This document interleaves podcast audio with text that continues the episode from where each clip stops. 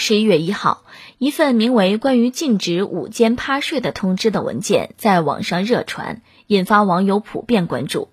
这份文件由涉事公司人力资源签发，落款是二零二二年十月三十一号。文件称，入冬后禁止午间趴在桌上午睡，自二零二二年十一月一号起生效并执行。对于为何禁止员工午间趴睡，文件写着：冬季天气寒冷，人体进入睡眠之后，体温下降，抵抗力变弱，在办公室内又少着御寒衣物，午睡就非常容易着凉。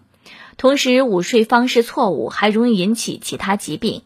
公司所发文件是否属实呢？十一月二号，杭州某电子商务公司相关负责人就此事回复称：呃，公司呢没有禁止午睡，只是啊，冬天到了。要大家注意睡觉的方式，可以买折叠床等等，躺着睡就好了。只是不能趴着在桌子上睡，这是公司内部的规定，没有违反劳动法呀。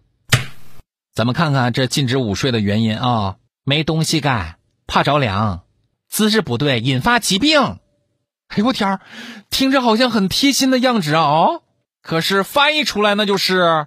如果你们趴着睡生病了，那会影响工作效率的。倒也不用这么弯弯绕绕，你就直接说吧。今天谁也不准休息，给我往死里头干！我还能服你是个爷们儿哈。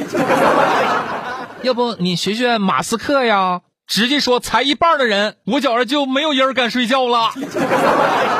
记者采访，公司回应了，啊，不是不能睡，可以买个折叠床吗？如果这个回应我用一句话来评论的话，那这句话就是我信你个鬼！事情发酵曝光了，自然能够买折叠床来睡，但是你信吗？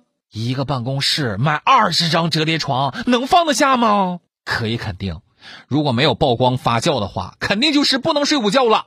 中午休息好了，下午才能高效的工作。你不让大家伙午休，硬撑着，下午都是昏昏沉沉，只能摸鱼，效率低下。你自个儿算算，到底哪个合算呢？如果出发点是为员工好，那就实实在在的解决问题，这才是人文关怀。